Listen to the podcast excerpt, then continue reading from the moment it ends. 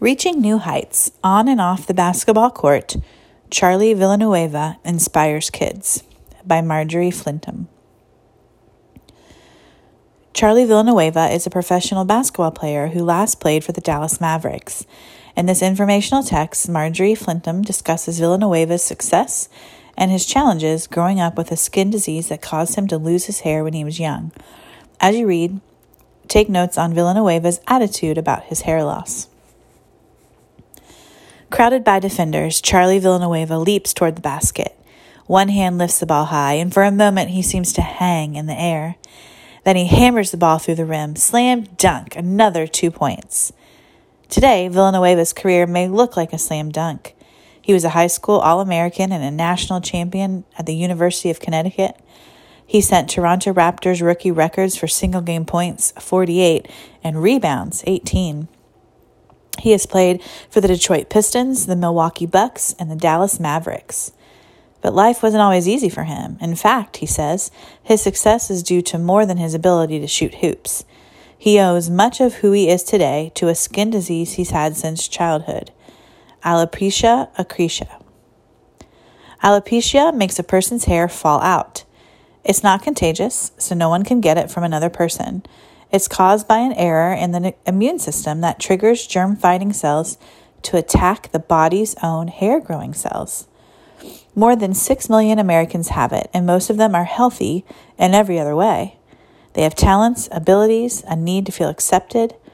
That's what Villanueva wants the world to know about him and his special group of fans, Charlie's Angels. Before games, Villanueva takes time to meet his angels, kids who have alopecia. He signs autographs and poses for photographs, but something more important happens too. Sharing his story. Villanueva shares his painful past. At age 10, he lost patches of his hair from his head. It grew back, but then at age 12, all of his hair disappeared. He and his family wondered why. His aunt sent tea recipes, hoping one might cure him. Nothing helped. The boy from Queens, New York, soon discovered how embarrassing hair loss could be. Other kids called him hurtful names. He began to withdraw, hiding his head under caps and hoods. In middle school, he was suspended for breaking a no-hats rule. A note from his doctor gave him permission to wear hats, but they only drew more negative attention. Through it all, Villanueva's mother gave him the support he needed. She was there for me in good times and bad times. On days when I was hurting and feeling bad, my mother was hurting even more for me. Discovering his talent. Then something incredible happened. Villanueva grew taller. In one summer, he grew 7 inches.